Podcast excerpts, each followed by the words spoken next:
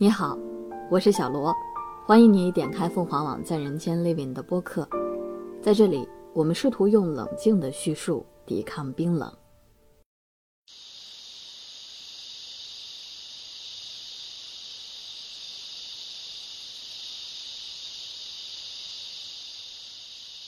这是国内公益机构自疫情爆发以来第三个难熬的夏天，改租、退租、裁员、减薪。到了关停边缘，咬咬牙垫付欠款，在这片土地上空，成千上万个线上会议室与彼此构成了平行时空，以星期为单位，做着一个个艰难但勇敢的决定。然而，在他们的守护背后，是更多的不得已的关停或者倒闭的中小型公益机构和逐渐疲软的基金会，那些服务自闭症、残障成员的机构，希望推进社会意识进步的性教育团体。家暴预防团体、居家养老服务机构、保护和提升劳工生存状况的机构、致力于民族文化振兴的组织等等，这些原本交相呼应、辅助搭建了这个社会福利体系的重要基底，在当下都再次受到了猛烈的挑战。如果公益机构难以存续，那么现有的社会福利将产生不可避免的、不可逆的倒退。在人间走进了十多家公益机构和基金会，希望让你听到，在以理想和人文关怀续航的公益组织里，这些做决策的人正在怎么样思考他们走出的每一步。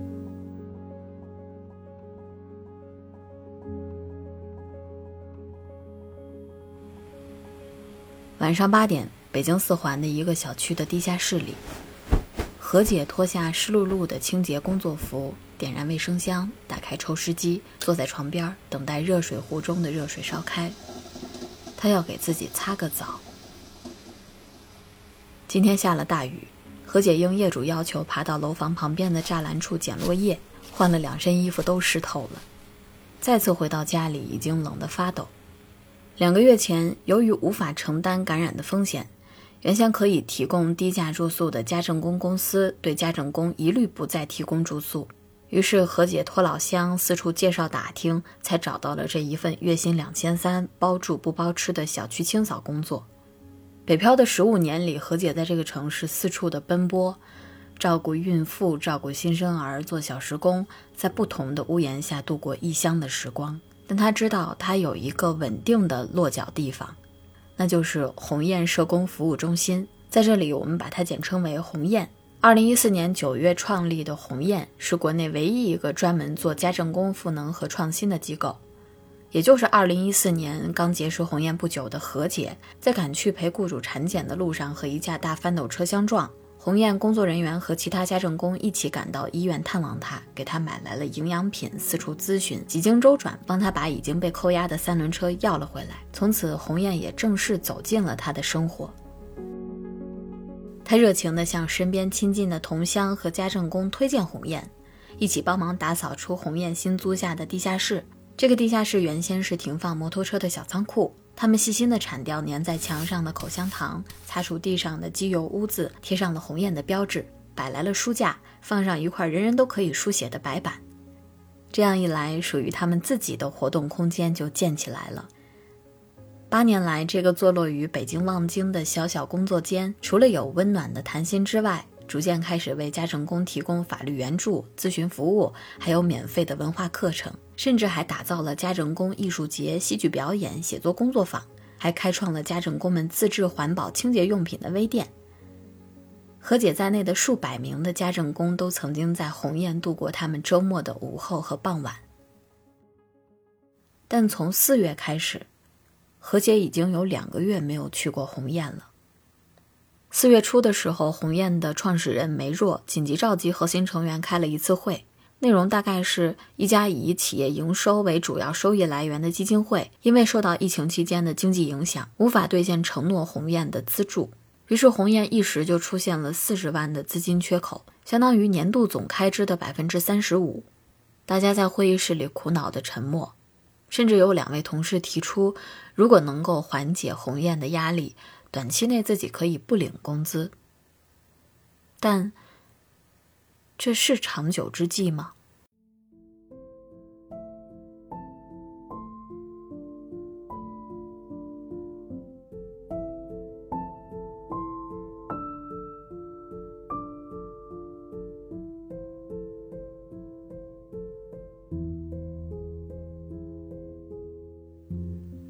公益机构的资金来源主要包括政府采购服务项目、基金会和企业的资助。疫情期间，政府采购服务的申请难度和附带责任明显增加，而基金会的背后是企业和大众，企业没钱，基金会就会缩减。这种传递效应最终会抵达公益机构。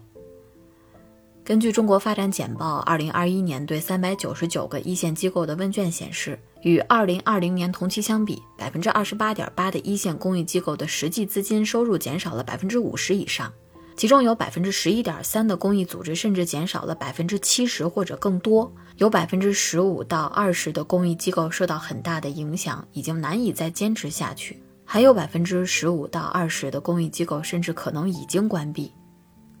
鸿雁。就是这些抽象数据的亲历者。资金的稳定性被取消，梅若的生活也开始变得无法掌控了起来。没钱就等于没有办法延续鸿雁的活动场地和工作人员，进而无法和家政工们保持沟通和帮助。同时，由于五月疫情防控管理，鸿雁所在的小区被封控，连续两个月不能开展线下的活动。住在北京周边费家村的家政工们也被隔离在家，没有收入，只能每天在线上和其他姐妹在群里打打招呼，提醒彼此做当天的核酸。姐妹们在群里回忆起三年前鸿雁的暑假，离门两米开外就要把鞋子脱下，踮着脚从其他的鞋子缝隙中踏进门去，有时候还会因为屋里人太多，要时不时的去外边喘口气。现在鸿雁的空间基本闲置。门口摆放的鞋子也变成了两三双，但创始人梅若的时间却更加的紧凑起来。清晨五点起来，梅若会重新的回顾周、月度财务问题，会总结哪些项目出现了资源耗费，需要做资金的腾挪。早饭之后，线上参与银杏基金会社会创业家的可持续计划项目答辩，如果通过答辩，他有机会在今年年底得到项目支持。中午过后，他紧接着参加为时两个半小时的传播筹款会议，和其他工作人员一起讨论新的传播形式，比如为家政工大姐们开设直播分享，制作家政经验分享类的小视频。在会上也会有同事明确表示出自己的质疑，但梅若还是硬着头皮让大家伙儿去试一试，鼓励大家去摸索，安慰大家别着急，慢慢来。但退出会议室之后。梅若才表露出自己的不安。这一年来，他时常会问自己：成立八年的机构是不是已经走到了尽头？后疫情时代，又有什么是机构能够帮得上忙的？虽然也有过自我质疑，但他还是努力把自己拽出自我否定的泥潭。他甚至连发呆的时间也舍不得多花，把鸡汤煲好，迎接儿子放学，晚上又继续参加读书会、公益组织经验分享会。马不停蹄的寻找新的解决方案。何姐并不那么了解鸿雁所遇到的危机，在她眼中，一切都还在努力的运转着。她也希望一切都会这样顺利下去。她说：“如果鸿雁没了，那她也不知道自己该去哪儿了。”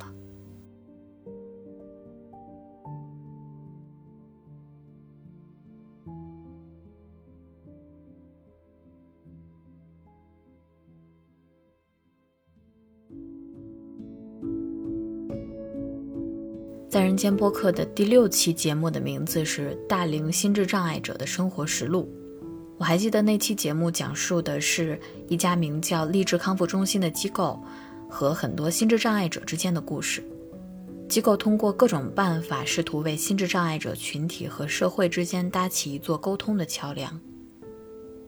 而就在去年年底，这家经营了二十二年、大约三千六百平米的工作站点。已经消失了。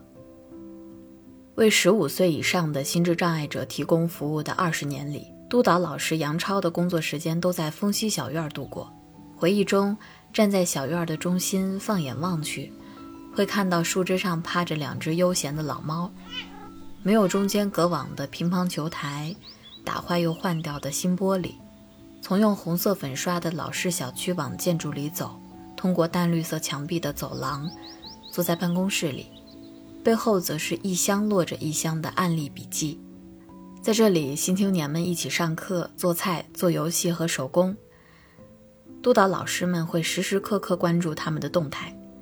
谁坐在操场的角落啦？谁砸碎了一块玻璃？谁偷喝了另一个人的可乐，老师们会试图用极具耐心的语言重复与新青年沟通，让他们在思维的锻炼和自主的选择中得到成长。心智障碍者群体包括智力发育迟缓、脑瘫伴有智力障碍、唐氏综合症人群、自闭症谱系人群等不同类型的人群。励志的工作人员称他们为“新青年”，心脏的心。疫情之下，励志新青年的生活发生了巨大的变化。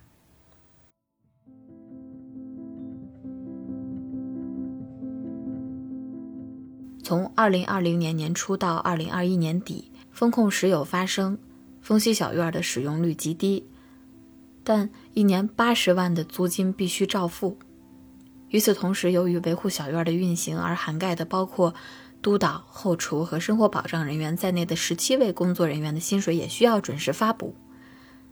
在开支无法降低的前提下，机构的支持款项却在不断的萎缩。基金会对公益机构的款项审批通常有阶段性的要求。有首款、中款、尾款，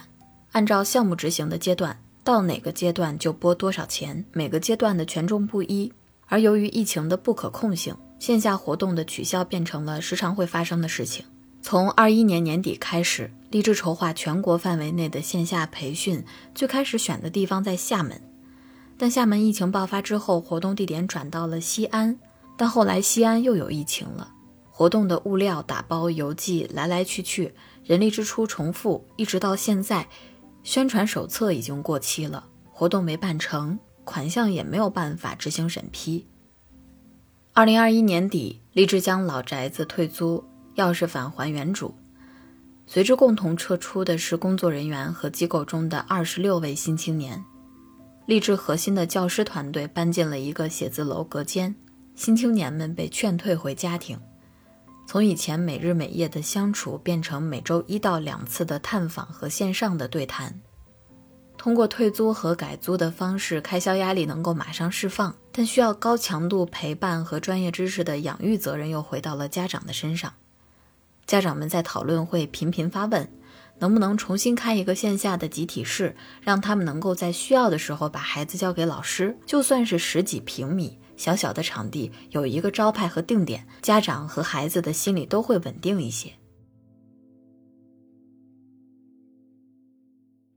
作为有二十年服务经验的督导老师杨超，也时常会感受到同事们的惆怅担忧。话题聊着聊着就容易聊到过去，大家总会感慨，还是以前好。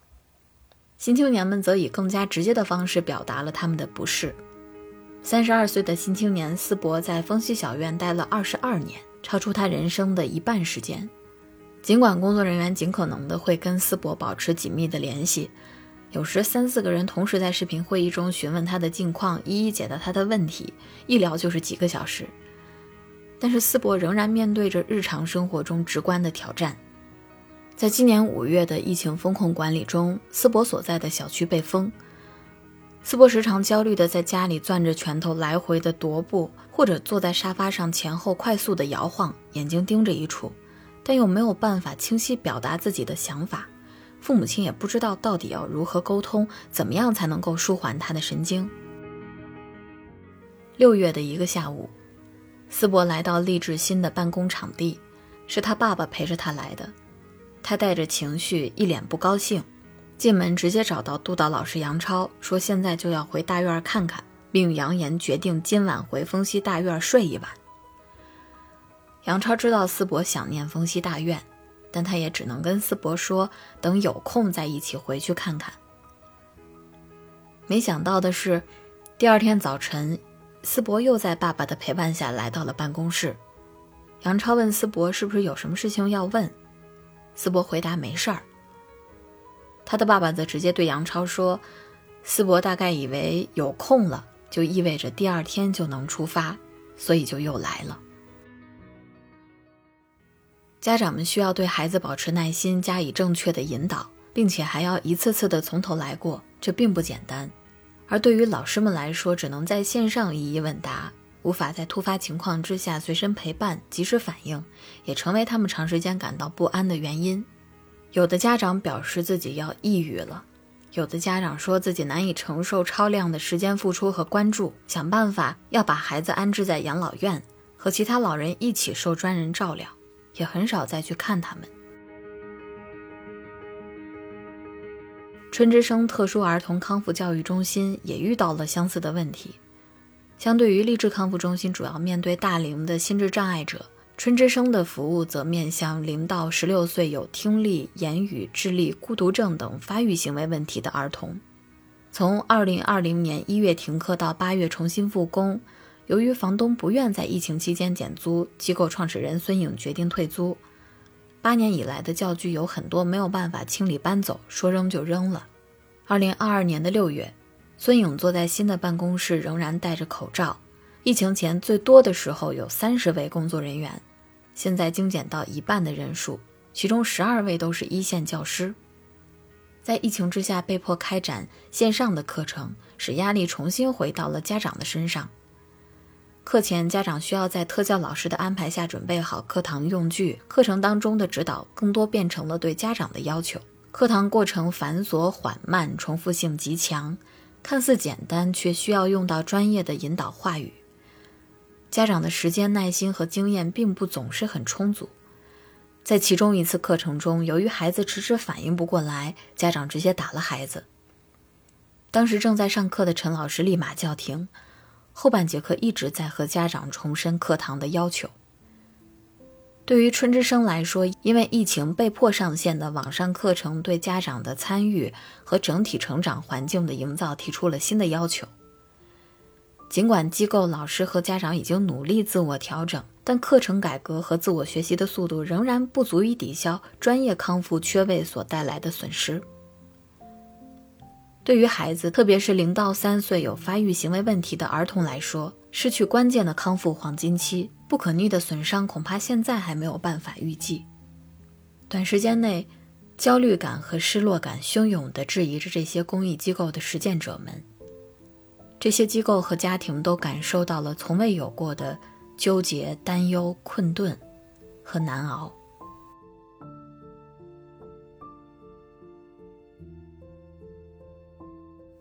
疫情之下，一线公益机构所遭遇的筹款和线下服务的艰难，这可能是从零八年行业迅速发展以来面临的最大一次挑战。公益机构离不开基金会，国内的资助型基金会在疫情影响下都或多或少的面临着类似的筹款困境。一方面，部分企业经济下滑，对公益项目资助减少；另一方面，线下筹款机会变少，给合作资源的正常拓展带来一些挑战。就拿一个鸡蛋的抱走这个用于困境儿童的公益筹款项目为例，这个项目一九年五月在上海举办，当时有七百零八支队伍，四千一百五十二名队员参加，最终募得善款一千二百七十八万元。疫情发生之后，二零二零年的活动只能转战线上。二零二一年线下虽然照常举办了活动，但人数缩到了一千人左右，筹款金额降到了八百七十万。二零二二年的五月，由于上海疫情，活动延期举办。根据主办方联劝基金会的统计，基金会上半年联合公益伙伴筹款的部分收入下降了百分之十二左右，导致基金会统筹资助端的其他项目需要减少，也进一步意味着其相对应聚焦的儿童、社区建设、为老服务等领域的公益支出也会受到进一步的影响。社会目前的精力大部分仍然放在防疫抗疫上。以恢复正常的工作为目标。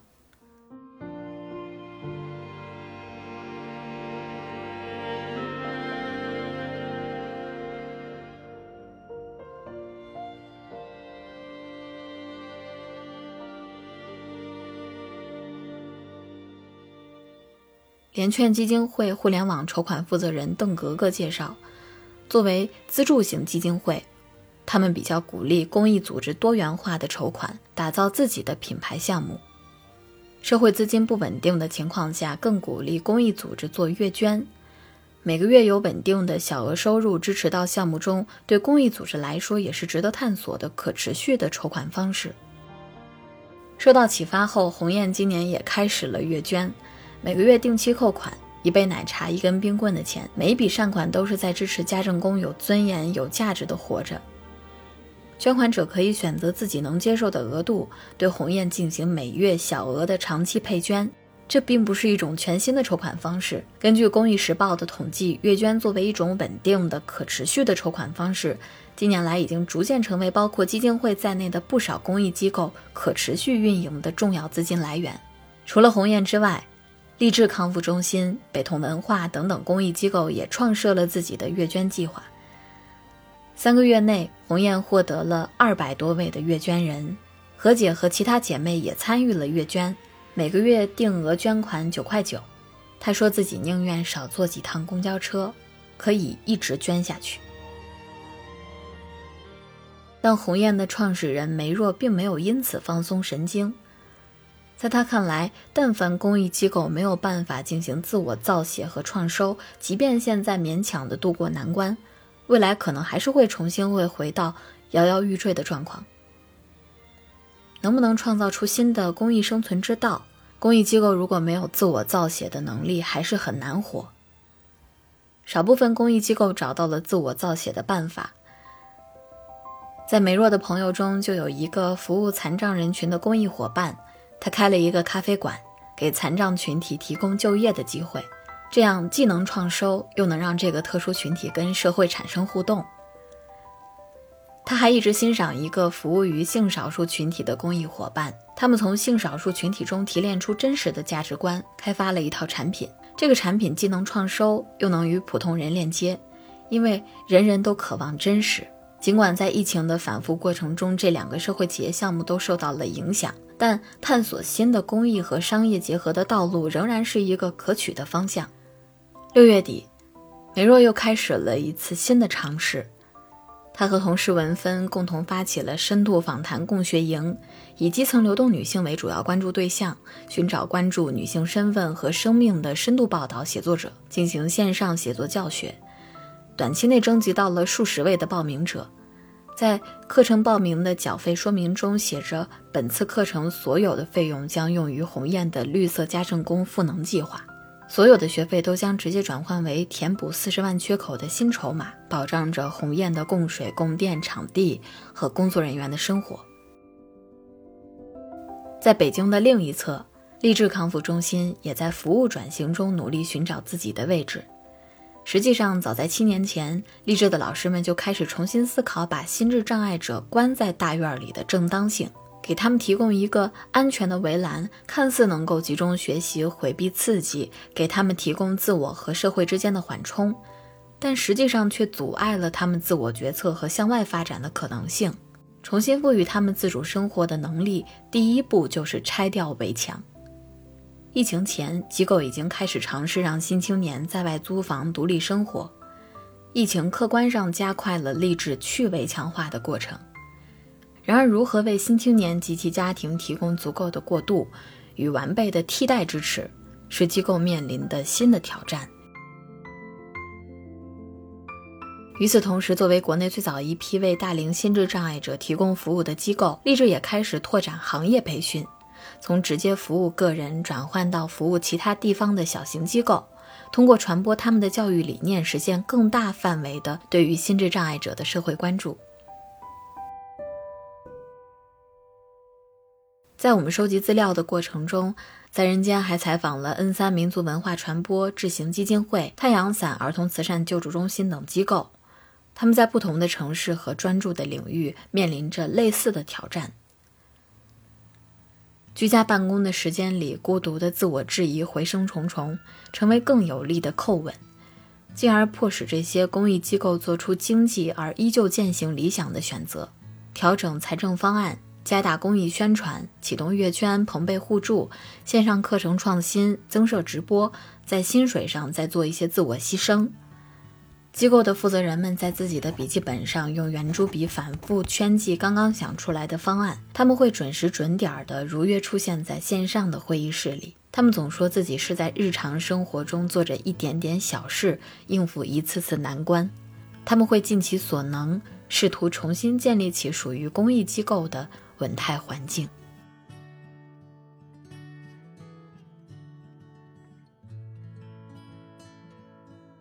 以上就是这期播客的全部内容，感谢你的收听，我们下期再见。